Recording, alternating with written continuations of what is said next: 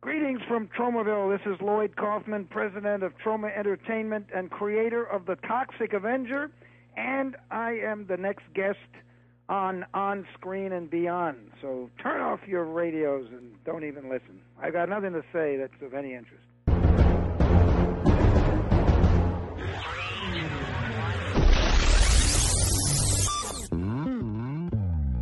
On Screen and Beyond, an inside look into the entertainment world featuring interviews with people from the movie, TV, and music industry, news on upcoming TV and DVD releases, and the rumor mill. And now, here's the host of On Screen and Beyond, Brian Zemrak. Welcome to another edition of On Screen and Beyond. This is episode 172, and I'm your host, Brian Zemrak. This is the weekly show that keeps you updated on what's coming your way as far as movies, remakes, sequels, and TV and DVD movie releases, as well as our interview segment with a guest from the movie, TV, or music industry. This week, we have as our guest the president, the creator of Troma Films. It is Lloyd Kaufman. Lloyd is going to be joining us. He has a new book out called Sell Your Own Damn Movie, and he's going to be talking about that. He's going to be talking about the Toxic Avenger and uh, the class of 'Em High and all those different things. And he's got a lot of good words of wisdom for independent filmmakers. So be sure to stick around for that. It's coming up in just a few minutes right here on On Screen and Beyond. And remember, Dee Wallace is going to be a guest on On Screen and Beyond very shortly. And if you have a question for Dee, you can send it to us at feedback at onscreenandbeyond.com. Whether you want to ask her something about E.T. or Cujo or any of the other films she was in, send it to us. We'll see about getting your question on the air to her. And let's get right into remake madness next, right here on On Screen and Beyond. Please hang up and try again. Remake Madness. Well, a full length feature film based on the Cars Hot Wheels is in development for 2015 release, and a remake of The Thing is currently in production with a release later this year. And 2014 could bring us a stop motion animated version of the famous cartoon and TV and movie family, The Addams Family. That's about it for Remake Madness. Coming up next on On Screen and Beyond, upcoming movies.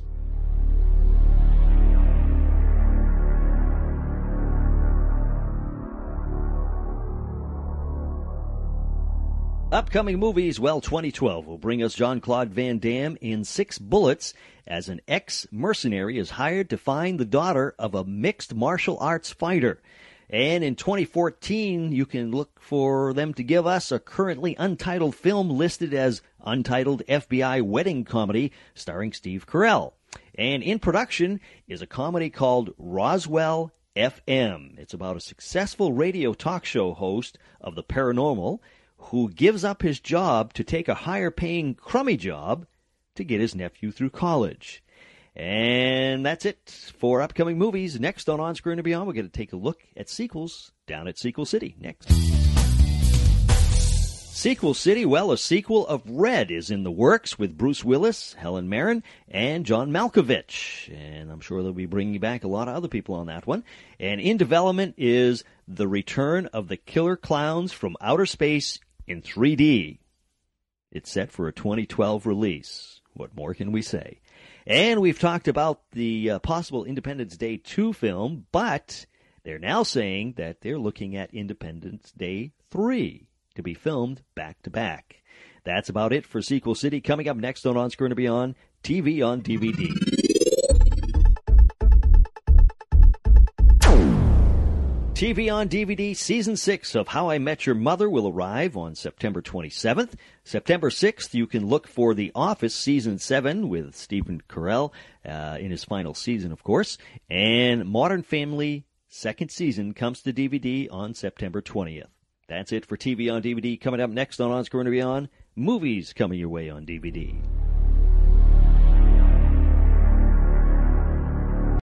When you need mealtime inspiration, it's worth shopping Kroger, where you'll find over 30,000 mouthwatering choices that excite your inner foodie. And no matter what tasty choice you make, you'll enjoy our everyday low prices, plus extra ways to save, like digital coupons worth over $600 each week. You can also save up to $1 off per gallon at the pump with fuel points. More savings and more inspiring flavors make shopping Kroger worth it every time. Kroger, fresh for everyone. Fuel restrictions apply.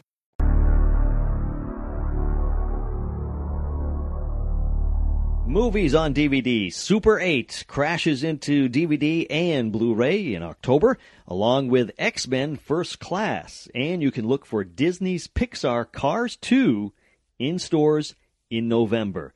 That is about it for movies on DVD. Coming up next on On Screen and Beyond, we are going to sit down and have a crazy talk with Lloyd Kaufman, who is the Troma guy. He is, you know, the guy who created Troma Entertainment and Troma Films and Troma Studios and all that stuff. Uh, but he's also going to talk about other things he's done, and he has a new book out called "Sell Your Own Damn Movie," and he's got a lot of great information for um, independent filmmakers and how to sell your movie and get it out there. And it's a lot of great stuff in there. Check it out. Lloyd's going to talk about it. It's next, right here on On Screen and Beyond.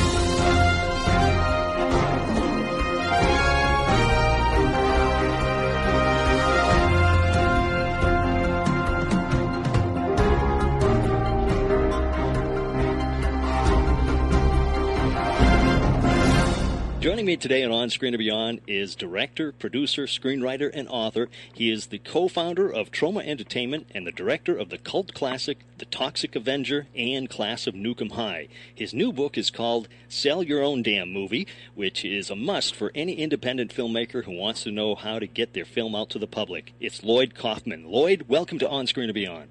Thanks, uh, Brian. I've uh, been making movies for 40 years, and finally, the highlight of my, the climax of my 40 years of failed filmmaking, I get to go on on screen and beyond. And I'm going to get to listen to my favorite director, Lloyd Kaufman. This is going to be great. Thank you so much.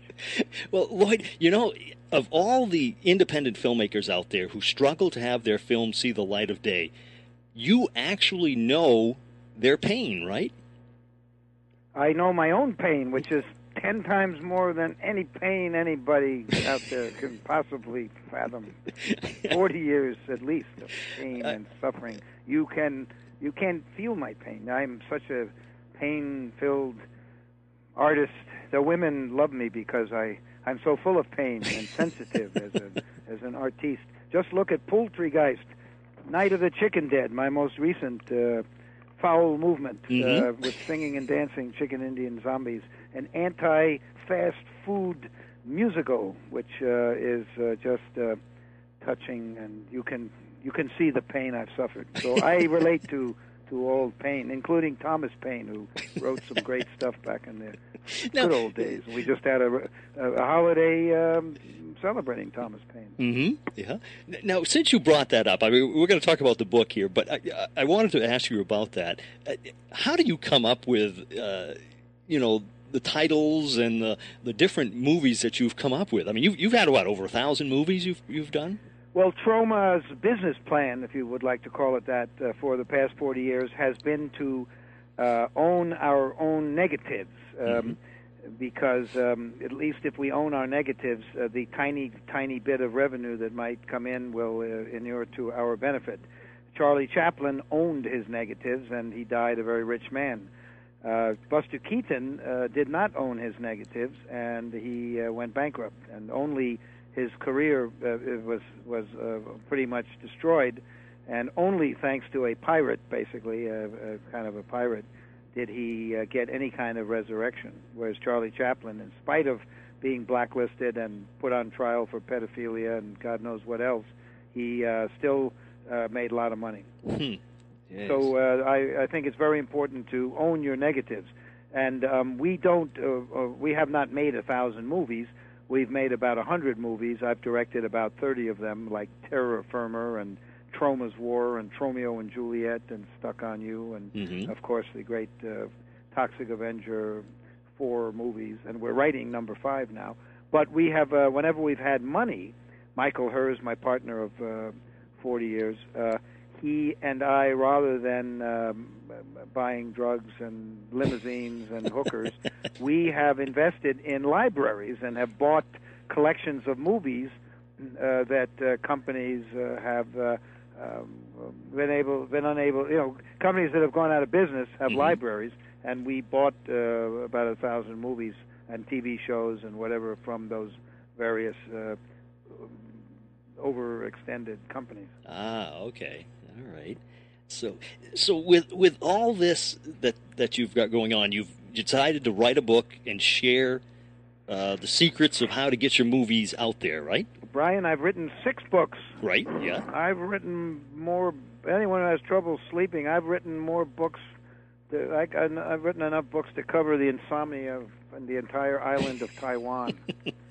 and sell your own damn movie is my most recent, and it's I think my best. It's uh, the most visionary, the most forward-looking, and uh, really does uh, uh, describe the secrets of distribution that Troma has used for 40 years, and how we have managed to be successful in spite of the kinds of uh, movies we've made with head crushings and hard-bodied lesbians and and uh, themes that uh, nobody really wants to see. Mm-hmm. And so, if we can do it, then certainly all of your listeners uh, can uh, can do what we have done. That's for sure. And we're really stupid.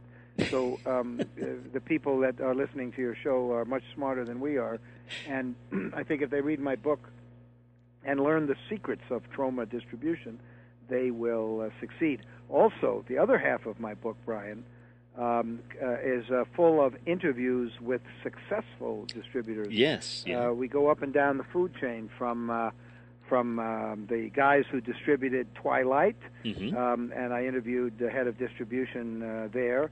By the way, I believe you've just you had on uh, one of the hunks from Twilight. oh yes. Yeah. Who was that? Yeah. Uh, Taylor Lautner. He's been on a couple of times actually. Yeah, can you get me a date with him? Uh, oh my God, he's fantastic. The way he glitters, it's amazing. Any rate, uh, the, I interviewed the guys who distribute Twilight, and and not just how they distribute, but what they're looking for in case one of your listeners is about to make a movie or interested in kind of making a mainstream movie. I interviewed uh, Oren Peli in my book, Oren Peli, who created the most profitable movie in history, uh, Paranormal Activity, and how he um, uh, not only produced a, a no-budget movie, but shepherded it through uh, to Paramount uh, Pictures and Steven Spielberg, and and how he did it in a guerrilla-like, kind of a Troma way. Mhm, And yeah. um, and I go up and down the food chain uh, uh, with bo- with the no-budget movies, uh, all the way up to. Uh, uh, step up uh, movies, the step up movies Mhm, that uh, yeah. Summit and Disney did, and uh, so it's a very, uh, it's a. I think this is the best book. Also, I show the readers how you don't, how you can make money by having your movies pirated. You can make money by by giving your art away, and uh, that's really interesting because Troma has been been. Uh, we've had some major successes by letting people. um uh, have uh, rights to our films for free, hmm Yeah. and that's really interesting. Yeah. Well, I haven't had a chance to read the book. Literally, I got it uh, four hours ago. it it came it came in, and uh, so I've been skimming through it. Is that the Sell Your Own Damn Movie by Elsevier, uh, published by Elsevier Press? Sell Your Own Damn Movie? Is that the book? oh yeah, yeah, yeah. Oh, good. Okay. Yeah, I, just- I was worried that it might have been Eat, Pray, Love, in which case uh, um, I would uh, not only be bringing up the subjects we've been discussing, but bringing up lunch. Yeah, no, and, and- but I've you know been skimming it over. Luckily, the interview was kicked back an hour, so it gave me a little extra time to go through it. And uh, uh, of course, your humor is in there, and uh, but in in mixed in with all that, there is a lot of information that independent filmmakers can actually uh, get some good information on how you know you got to get out there and sell, right? Well, I think that um, the most important uh, lesson is that you must not be embarrassed to uh, to be a merchant.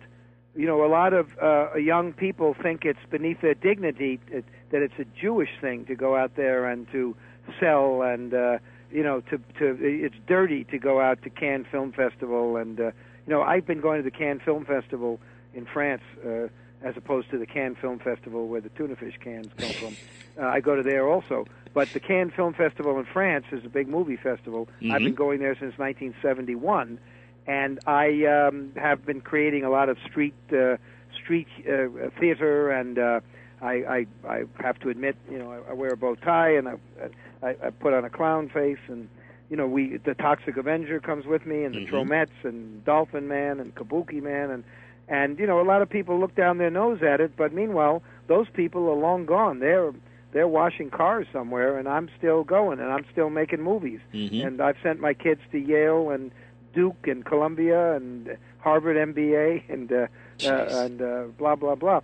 Because um, like Picasso, because I read books, Picasso was not afraid to be a merchant. He was not afraid to be a showman. He was not afraid to put on a clown face and uh, run around and promote himself. Mhm. He was not afraid to. Well, he unfortunately did some other things that were like beating up women, which is probably not a good thing. But he was a promoter. Uh, um, uh, Charlie Chaplin was a promoter. Buster Keaton was not a promoter. Van Gogh, Van Gogh probably just as as as uh, maybe more um, prof, uh, um, ge- more of a genius than anybody. Uh, uh, was not a promoter. He didn't go out and sell. Mhm. He was uh, whatever for whatever reason uh, he d- chose to cut his ear off instead of uh, going to the Cannes Film Festival, and his paintings never sold. However, now his paintings are the most valuable in the in the entire history of art. Mhm. So, Yeah. so uh, the lesson is that you've got to go and, yeah, assuming unless you want to be a a, a, a, a vassal of uh, Harvey of the um, Harvey Weinstein or the Disney guys or whatever, you've got to go out there and sell your own damn movie and have total freedom, and uh, you can do it. You can indeed do it yourself and make your own damn money and not get ripped off. You know, Kevin Smith. I don't know if you've heard of him. Oh, yes. He's uh, made a couple of movies. Oh, yeah. Uh, I don't know, Clerks or something. Yeah. Uh, but at any rate, he's uh, he's out there saying that uh, the studios tell him he's got to do fifty million dollars before he breaks even on a movie that cost uh, you know nothing. Yeah. And so he's out dis- distributing his own damn movie. He's he's trying to do what Troma's done for 40 years, but it's taken. You know, you'd think that he, who's been uh, the uh, the lapdog, no, not the lapdog, but he's he's been uh, the the protege of Harvey Weinstein and all the big studios. You'd think he'd be rich, that he'd be happy. Mhm. Uh, he's not. He's just gone online. He's been tweeting about. Uh, uh, or with his movie uh, about how they've, uh, you know, he can't make any money. That they tell him that unless he makes fifty million dollars, he's he won't break even, Yeah. right? And he's doing it himself now. So, so uh, that tells you something. So I think that uh, it's very important for uh, uh, young people who want to be true artists, who want to do what they believe in, who want to have total freedom. Uh, they've got to learn how to uh, distribute their own movies and not be afraid to go out there and uh, and uh, whore for their art. Yeah, yeah. And, one thing I noticed in your book, uh, like I say, I was skimming through it, and um, now you were, you know, you've been with Troma for years, but you also have, have dipped your foot into uh, producing major films like uh, The Final Countdown. And I was interested when I saw in the book that it said you were supposed to get two percent of the of uh, before The gross. the gross, yeah, and, and you've got nothing. We have never gotten a cent. Yes, and it has sold hundreds and hundreds and hundreds of thousands of uh, home videos. How That's, does that? Uh, well, how does it wasn't. happen? I, it, the, when I when I, when I worked on that movie, uh, Troma was one of the uh, smaller producers on it. I, I, that movie convinced me that I never wanted to ever be involved in the making of a mainstream movie again, Mhm. unless I got an awful lot of money, uh, which is happening with the remake of Toxic Avenger. Ah, they're going to remake it. But there, and, and my theory for for your readers, and again, you can uh, that this is coming from Lloyd Kaufman, uh, so you have to take it with a grain of um, of, uh, uh, what's that stuff that Socrates took? Uh, Salt. no, not salt. What did Socrates swallow? Uh, oh, okay. uh, whatever poison he took, I Oh, mind. okay. Uh, the point is that that you, I think there are only two ways to go about it. Either you have total freedom, or you are a hired gun and you get a big, big, big fee, and you just let the money guys uh, have a good time. Hmm. There's no middle ground. You can't you can't compromise. You just it's either all or nothing. Let them just get the money and be happy and smile on your face. And I've learned that with the uh, musical, the Toxic Avenger musical with Bon Jovi music Mhm. that played in New York for a year and is coming to Broadway now and has been all over the world. Um, you know, I, I read, when they first started it, I was making notes and giving them my ideas, and, and they had no interest.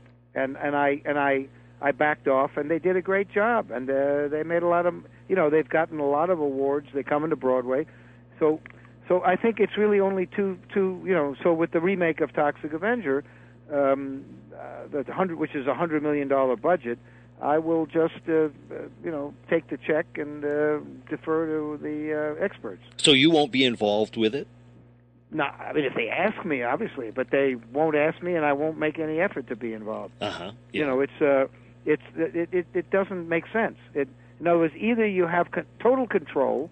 In other words, Toxic Avenger Part Five, which I'm writing now, Mhm. I have total control. Uh-huh. It, it, so I do whatever I want. Uh, obviously, the budget is small, so I'll have certain certain uh, lack of control due to the small budget. With the hundred million dollar Toxic Avenger, uh, that's going to be in con- in the control of the guys who are making it. Uh, Stephen Pink, who's an excellent director, he did uh, Grosse Pointe uh, Blank and uh, Mhm, Yeah. Hot Tub Time Machine and High Fidelity and and uh, and my guess is they have they will have no uh, who the guys making it. Uh, the producer is Akiva Goldsman who produced uh, Batman and Robin and uh, Dangerous Mind. He uh, no, A Beautiful Mind. He won an Oscar for that and Mhm. and there's some other huge movies. I mean, he's a major major producer.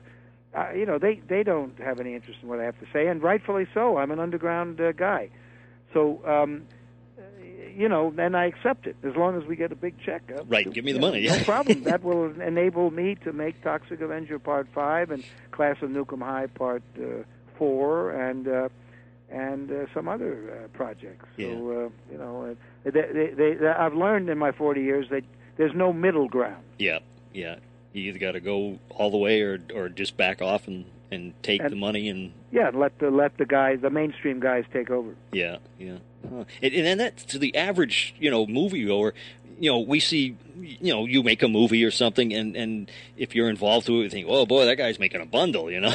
and then we hear, and now that I've been doing this for several years, I I've heard a lot of actors and, and producers and directors saying, you know, they haven't got any money off this, and, and it's all the the finagling with the studios. The only mo- the only movie that Troma has lost that Troma has not made a profit on has been the Final Countdown, which is uh, the Kirk Douglas Yep. movie. We've never gotten a dime out of it, and and you know it's recently been released on DVD, and they've sold uh, something like five hundred thousand DVDs. We've never gotten a penny, Jeez. and you know I don't even know if not that we would sue anybody, but I don't even, even if we I have no idea. It was originally United Artists, and we wouldn't even know what to do. yeah, yeah, And there's so many layers of baloney and yeah. And the and- movie itself, I, I enjoyed that movie actually. Yeah, it's a good movie. Yeah. I've got no, I've got no complaints about it. The It's premise and everything movie. was good. That that is a good movie in spite of the director and the crew. That's a good movie because Kirk Douglas, Peter Douglas, and I uh, were fighting against the cast, the crew, and the um, and the Teamsters, and just about everybody else to Oh, uh, really? try to make a decent movie. Huh. It was it had a lot of problems with it. Well, they all, all they wanted was money. They they were more concerned about what they're having for lunch. Uh, uh, I would say that everybody on the cast and crew, except for Kirk Douglas, uh, actually Martin Sheen was pretty cool. He was good, Yeah. but everybody else, and, and I mean, he didn't. I don't. I don't think he cared necessarily about making a good movie, but he definitely was a team player, and he was a good guy, and he and he didn't cause any. He never. He made. He was low maintenance. He didn't. He didn't want a bigger suite than everybody else or any of that stuff, Mhm. which Jimmy Farentino did and others did. And um, and he was a good guy. He was. He had just come off of Apocalypse and had had a heart attack, and and and in his contract he was supposed to have a certain amount of time at the gym. And when push came to shove, if we needed him, he would forego his time at the gym. And you know he was a good guy. He Yeah. was a very very nice guy, as I remember. Yeah. But uh, except for Kirk Douglas, Peter Douglas, and uh, and me, I don't think that uh, anybody on that film, the director, cameraman, and everybody included, they were shits. Hmm. They were total. Sh- they were not interested in making a good movie, in my opinion. Wow. It was all about the the lunch, how much they could, how much they could uh, uh, scam off their petty cash accounts or their overtime or. Um, oh, it was, it, and that that's the movie that uh, uh, you know. Again, it was nineteen. When was it? Nineteen seventy nine. That was that was the movie that uh, brought it home to me. That uh, I'm not going to waste any more time in the mainstream. Yeah. Well, how did you get involved uh, being a producer on that film? Uh, I was the associate producer. Um, I had worked on Rocky and Saturday Night Fever, which were huge hits. hmm And I was only sort of, uh, you know, I was not the, the real producer or anything, but Yeah. it was known that I had a big hand in making those films come in on modest budgets. So uh, Peter Douglas, who was Kirk Douglas's son, uh, uh, brought me on to to um, try to make Final Countdown instead of making it a, a you know a huge budget to try to bring in a movie that looks like a huge budget using some of the technique that Troma was using. hmm Yeah. And indeed we did. You know, we we got some amazing uh, aerial footage and I mean Ca- Final Countdown's quite an interesting film and would have been a lot better if the if the cast, crew and director cared a little more. Yeah. Another day is here, and you're ready for it. What to wear? Check. Breakfast, lunch, and dinner? Check. Planning for what's next and how to save for it? That's where Bank of America can help. For your financial to-dos, Bank of America has experts ready to help get you closer to your goals. Get started at one of our local financial centers or 24-7 in our mobile banking app. Find a location near you at bankofamerica.com slash talk to us. What would you like the power to do? Mobile banking requires downloading the app and is only available for select devices. Message and data rates may apply. Bank of America and a member FDIC. Now you mentioned Saturday Night Fever. Uh, what were, what were you doing involved with that film? Uh, well, I was the location uh, executive in charge of location, so that uh, movie, uh, you know, a lot of the what makes that movie so uh, charming is the fact that it's on all these genuine Brooklyn locations. hmm It was my job to to uh, a find the locations, b create the logistics so that all the trucks and John Travolta, who was a huge teenage star, could shoot there without being encumbered and Yeah. blah blah. Yeah. It was like a kind of like a. It was both running for Congress and waging war at the same time. and it's a, and it's a great. Well, you know, and we we got lucky in that we had a great director on it. Yeah. Now, with, And Rocky on Rocky, John Avildsen was hired to direct Rocky, but the producers did not have enough money to film in uh, Philadelphia. They they wanted to. f- They, they they wanted to film it all in Los Angeles and fake Philadelphia. And John Avildsen and, and Stallone understood that hey, it's a Philadelphia movie, and you got to have Philadelphia locations. So they hired me and the crew from Cry Uncle, which John Avildsen had had directed, which Troma distributes. They hired me to set up the Philadelphia shoot of uh, of Rocky, kind of uh, uh, well with the non-union Cry Uncle crew, and uh, kind of shoot it under the radar and um, and we did. We got about eight days. Uh, all the you know the running through uh, Rocky, jogging through the fruit market, Right, Uh, yeah. running up the stairs to the museum, the pet store, the the Mhm. meat locker where Rocky's uh, beating up the meat. Uh, Yeah. uh, all these wonderful scenes were shot in Philadelphia. Pat Steaks, and and it was all done uh, uh, under the Troma kind of the Troma s- underground. Uh, guerrilla type yeah, guerrilla type work exactly. And then on the eighth day, the the Teamsters found out about it, and uh, we had to stop. And the producers uh, and Stallone and they all went back to L.A. and did the rest of the movie. But meanwhile, we got a lot done. Hmm. So, so, so you worked and, for seven and, days. By the way, when Avildsen, when John G. Avildsen got his Oscar, um, he thanked me. Hmm. He thanked me. There were a lot of other people he didn't thank, but he did thank Lloyd Kaufman. Yeah. Huh. Jeez. And, and, and you know. And I'm in Rocky. By the way, if you want to see what I looked like in 1976, um, uh, uh, playing a drunken bum, um, you can see Rocky, and there I am. I'm the So- drunken bum that uh, I was the best supported actor because Stallone picked me up and put me on his shoulder. I was laying in the gutter, uh, um, knocked out, you know, drunken in a drunken stupor. Mhm. Stallone picks me up and puts me on his shoulder and uh, carries me into a bar. Uh, so I was uh, the best supported actor. Sylvester Stallone. Now, And he, I- seat, he seats me next to another drunk, and then uh, I'm uh, in the movie a few other scenes. Yeah. I'd read that it, that your scenes had been deleted, but they weren't. Then you're saying, right?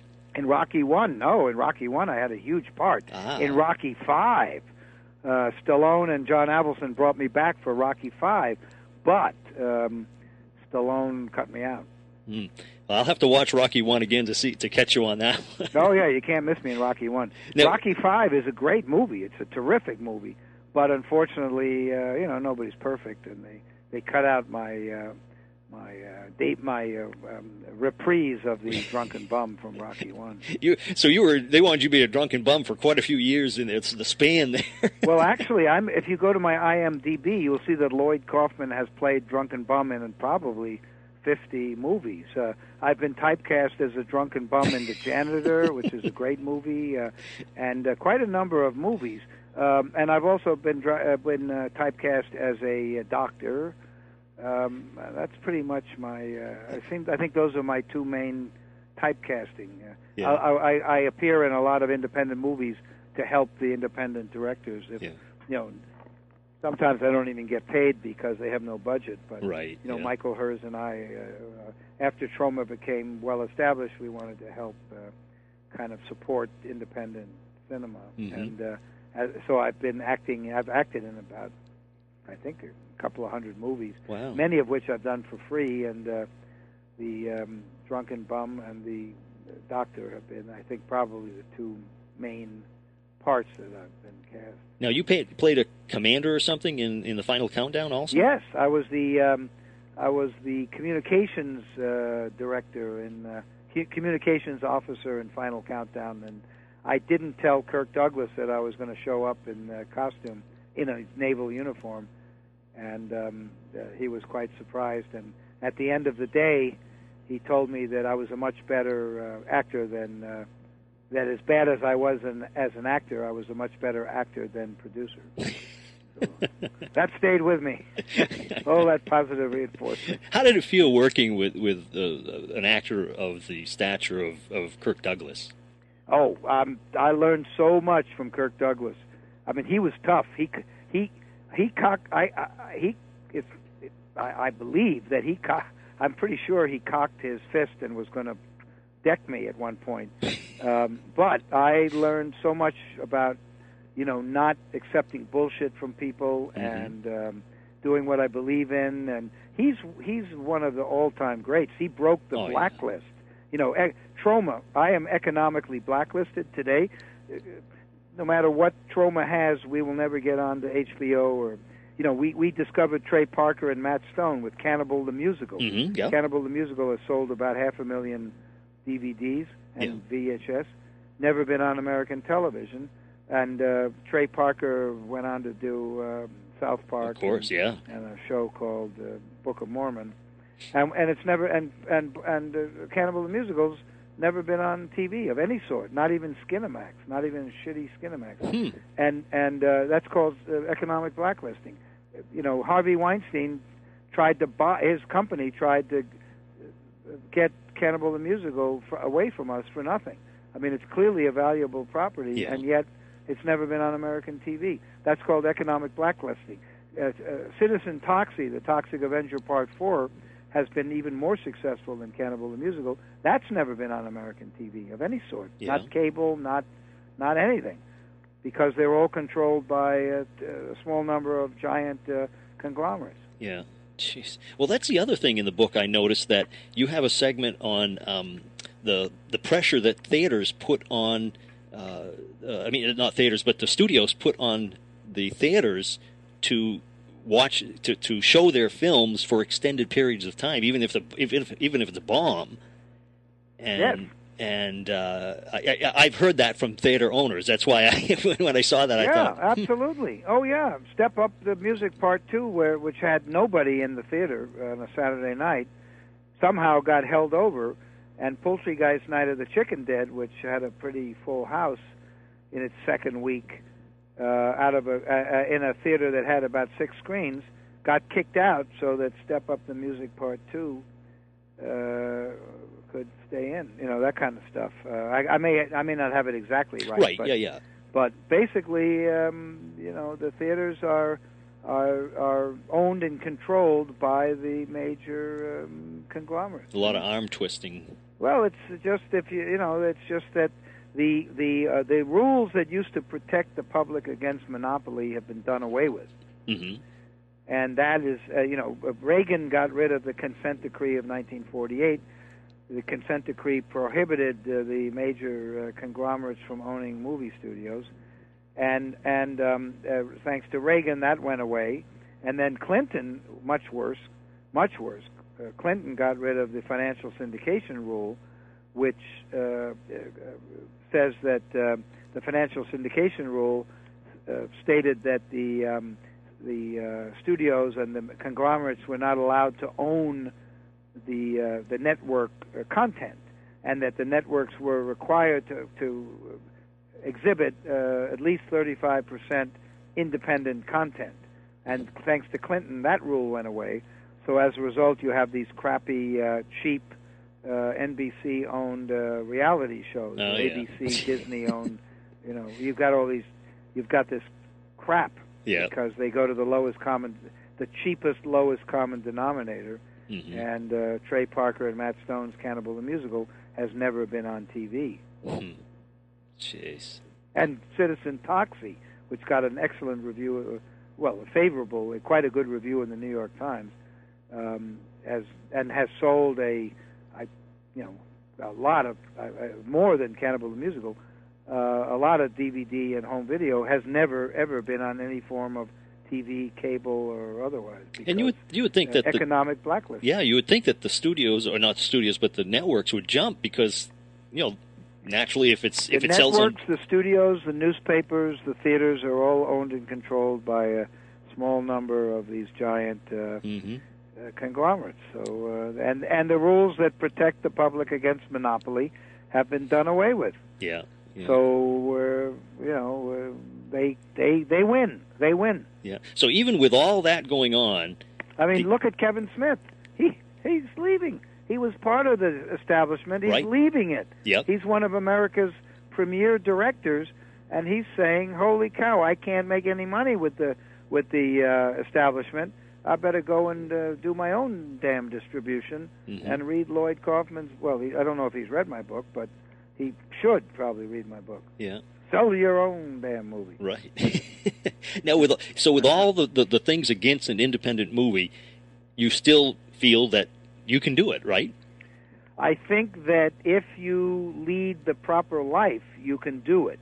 If you overextend yourself and if you feel that you have to uh, appear in the nightclubs with Ashton Kutcher and uh, Paris Hilton and whatever, um, and you live beyond your means and uh, and uh, waste a lot of money on on uh, your credit card, you'll get screwed. Mhm. But if you live within your means and you don't have a huge ego, uh, you'll you'll win. And tr- I think Troma and Lloyd Kaufman are uh, proof of that. yeah You know, we've we've never we have not gone into debt. Um, we've always been uh, frugal. Um, we've uh, you know I I don't get to stay in uh, in in um, the Four Seasons or uh, whatever Nikki Hilton uh, Nikki Hilton stays Yeah. in. I I stay in the hotel wherever the cheapest ho- motel is, and when I rent a car, I rent the cheapest, most dangerous car in the market, and uh, and um, we don't take we don't get into any debt. yeah And but uh, meanwhile, a lot of my compatriots, a lot of the uh, independent producers I know, they feel they have to flaunt it. They feel they have to stay at fancy can hotels and and uh, and then they're gone. A year later, they're finished. Yeah. They're gone. Yeah. They can't compete with uh, with uh, Viacom and uh, Rupert Murdoch and Disney. They they can't do it. right yeah And they disappear. They go away. yeah And uh, that's a big problem. So now with this book, uh, sell your own damn movie, and with the other books that you put out, sell your uh, no, what is it? Direct your own damn Yep. movie and produce your own damn movie. People really have a nice guidebook, uh, uh, you know, of the, of the total package of of an idea of how to make an independent film. Well, uh, I do have a nice package, but um, I don't think we should be talking about that. I'm married and I've been married to uh, one woman for 37 years. But um, the uh, the Make Your Own Damn Movie book, Make Your Own Damn Movie DVD box set, Direct Your Own Damn Movie, the Direct Your Own Damn Movie DVD box set, the Produce Your Own Damn Movie, and the Produce Your Own Damn Movie DVD box set, which comes out in uh, this month Ah, okay. and then uh, and then sell your own damn movie my best book i think sell your own damn movie is my most visionary book Uh, I think that if you get all this stuff, I think I don't think you'll need to spend fifty, sixty thousand dollars to go to USC Film School. Mhm. I think you'll really, you know, pretty much have the complete picture of what it is to to be an independent filmmaker and to to, to both produce, direct, make, uh, inspire, and sell your own damn movies. Yeah. Well, and, and it's become actually so much easier nowadays than it used to be. I mean, I'm talking, you know, 20, 30, 40 years ago when people started making, you know, trying to make independent films, but now it's easier with the equipment that's available and everything. Well, you're absolutely right, Brian. The the the the making of cinema has become democratized in the same way that the making of automobiles became democratized when Henry Ford figured out how to do it so that every middle class um, and actually every everybody could afford a car. Uh, the same has become true of uh, making your own damn movies. But what the what the problem is is how do you make a living off your own damn movies? Mm, yeah. And that is a big, big problem. And that's why I wrote Sell Your Own Damn Movie, because I do believe that I have kind of figured out how uh, you, who have made a movie for nothing, thanks to the digital revolution, thanks to the democratization of cinema, how you can live off your movie. That's the how you can live off your art. Mhm. That's the conundrum: is that uh, you can make Gone with the Wind, and if if the, um, the the mainstream, if the, the the elite, if the oligopoly doesn't want to help you, uh, you're stuck. Yeah. And my book uh, unlocks the secrets of how to how to uh, live off your art and not uh, lose control of your um, dowry. hmm Yeah. Now, did you always want it to be uh, involved with the movies? Uh, I made the mistake of going to Yale University. I was uh, going to do something useful with my life, but uh, I went to Yale University and uh, uh, happened to be roomed with a movie nut. My freshman year, my roommate was a movie nut who ran the Yale Film Society, and I, you know, even though I hated going to Yale, um, it did change my life. Hmm. Jeez. And and I can remember years ago, and I don't know how many years, it might have been 10, 15 years ago, I was watching something on TV on cable, and they were showing the Cannes Film Festival. And of course, they kept jumping back uh, from the, the, the, the mainstream things to you out you know running around with the toxic avenger and everything in you know on the streets of Cannes. And I and I, I always can remember when I saw that I thought this guy knows how to sell movies. You know it's not the big studio but he knows how to sell movies Well, it's interesting because um, Nightline and some of the mainstream news shows uh, found us interesting. You know, after you've covered, you know, Justin Timberlake and uh, Spielberg and Madonna, you know, there's not a lot of interest at Cannes. hmm But uh, so they go to Troma. You know, the media goes to Troma because we're kind of interesting. oh yeah But we we've uh, you know we we we're still doing that. We bring a bunch of people to Cannes Film Festival. We rent an apartment uh, that might sleep seven or eight people, and we bring about and uh, you know we'll have about fifty people sleeping on the floor and eating cheese sandwiches and learning how to defecate in a paper bag, and they create wonderful street theater and and the the citizens of Cannes love Troma and and they help uh, you know make some noise on the Croisette and uh, and Roger Ebert and uh, the New York Times and the critics uh, you know once they've finished with uh, Lars von Trier they they need something to fill up their yeah their dance card so uh, Troma's the place Yeah. Troma's the you know we always have something interesting and our movies are good yeah our movies are terrific. When Poultrygeist Night of the Chicken Dead played at Cannes, um, the you know there were we had to schedule extra screenings. There are so many uh, international fans and critics and media that want to see it. Hmm. Now, was it tough? In, in you know, now it's probably it's easier for you to get in there and, and show your films, and and if you're on the streets, people you know expect you and everything. But when you first went the first time, uh, was it hard to get your film shown? And did people sort of look at you on the street like, "What is this guy doing?" Well, the first time I went to Cannes in 1971, Brian, I slept on the beach. We had enough money to we had a movie called Sugar Cookies, a movie on which Oliver Stone uh, cut his teeth, Mm-hmm. and um, we didn't have money. I couldn't stay in a hotel. We we we had uh, we rented uh, some theaters to show Sugar Cookies to the international uh, distribution community, but I slept on the beach, and I had the 35 millimeter prints uh, in the movie in the theaters, but you know we didn't have any money, and uh, and the uh, festival and the cops and the people of Cannes loved that. They they thought it was a lot. You know they were they thought it was kind of cool that uh, you know these. Uh, and I I wasn't alone. You know I had a couple of other people with me Right. Yeah. but you could never do that today. Uh, the Cannes Film Festival has become very corporate, and Yeah. you know it's uh, Robert De Niro and Harvey Weinstein, and it's a different world. They Mhm. would never, and and also the the cops would never ever let me sleep on the beach. Yeah.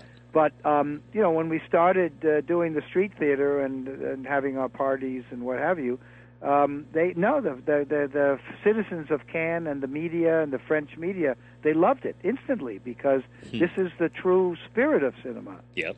Yeah. You know, this is and and um, and then the French Cinémathèque Française uh, uh, liked my movies, and they looked at me as a as a genuine auteur uh, filmmaker.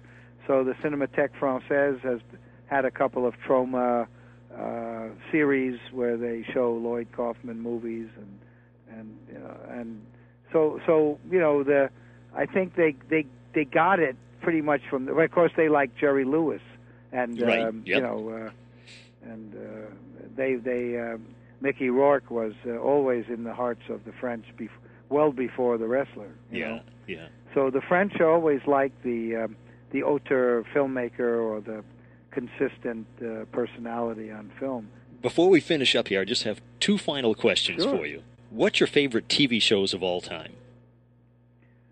Oh, that's a very difficult question. I don't watch a lot of television, Ah, okay. but I I guess I would guess that my f- favorite TV show, I guess The Honeymooners with Jackie Gleason. Yeah. I, I my my guess is that would be the most my favorite. Yeah. I it's probably a very unoriginal answer, but Yeah. I also very much liked uh, Crusader Rabbit, which I think everybody's forgotten, and of course Rocky and Bullwinkle. Oh yes. Yeah. And they, I think Rocky and Bullwinkle, to some extent, have been uh, an influence on my uh, my movies. really. Yeah, What- I think so. yeah. now, what about film? Uh, other than your own films, what are your the, what's the type of movie that you you like or you used to you know watch or your favorite movies or when you kick I, back? Uh, I think that uh, basically I'm an auteur theorist. Um, so I I go by directors. So anything by Charlie Chaplin, anything by Buster Keaton, anything by John Ford, anything by Howard Hawks, anything by Jean Renoir, anything by Fritz Lang. Stan Brakhage, in my opinion, is the greatest visual artist of my lifetime.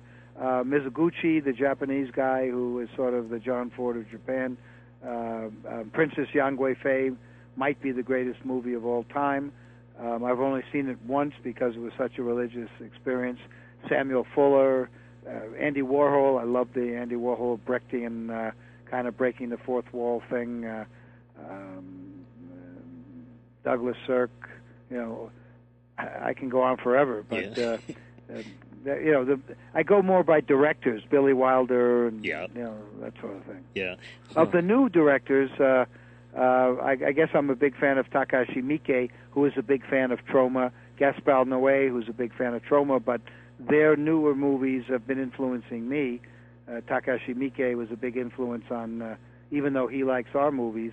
Uh, Takashi Miike's uh, Happiness of the Katakuras, uh, which has some singing and dancing, gave me the uh, the courage to put some singing and dancing in Poultrygeist, Night of the Chicken Dead. And, Yeah. Uh, and uh, you know, uh, uh, movies like uh, City of God, the Brazilian movie, uh, Oldboy, uh, Battle Royale, uh, Asian cinema, of the newer stuff. Uh, Mhm. You Yeah. know, I'm fairly eclectic, Well- but I, I'm more of a director's.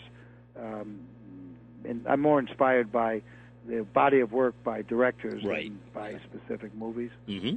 Yeah. Well, you know, I, I travel a lot to uh, film festivals, and one of the things I've noticed is that a lot of film, you know, independent filmmakers, they, a lot of them just show up, and and here's my film, and, and they don't promote, and I think they really need to look at your book, sell your own damn movie, to get an idea of what's really going to bring them out above the rest. And uh, I think people should definitely pick up your book, and uh, if they're a filmmaker, and, and and learn from it. Well, thanks, Brian. I, you know, the reason I the reason I wrote the book is to try to, you know, as I said, Michael Herz and I, once Troma was successful, we really wanted to uh, try to support independent art and commerce because the rules that used to protect uh, individualism have been done away with, and um, we, you know, anything we can do to sort of help a little bit to uh, promote uh, visionary, you know, uh, uh, visionary thought and uh, try to give people a leg up is uh, extremely important, and Mhm. uh, I, I, I just hope that. Uh, we can continue to have independent uh, art and commerce. Well, Lloyd, thank you very much for taking the time. This is this has been a lot of fun.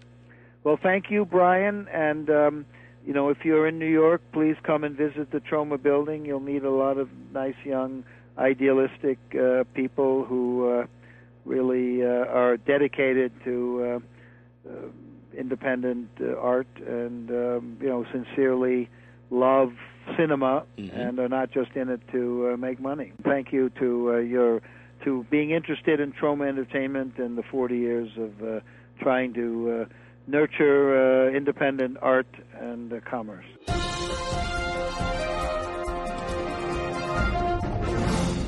Lloyd Kaufman, I want to thank him so much for taking the time to talk to us. Uh, he's a crazy guy.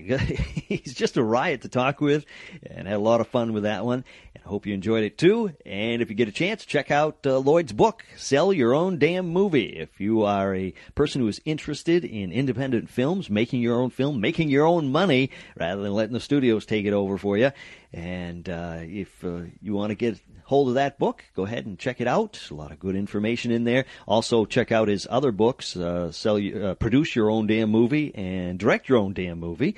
And uh, it's you get all those, and boy, you can make yourself a great movie. And uh, that's uh, a lot of good information on there. He's quite a showman, great guy, Lloyd Kaufman. That's about it for uh, this week. And I just want to remind you once more if you are on Facebook, like us. Uh, just go to onscreenandbeyond.com, scroll down to the bottom. We have a link right there. It'll take you right to our Facebook page. And uh, like us out there.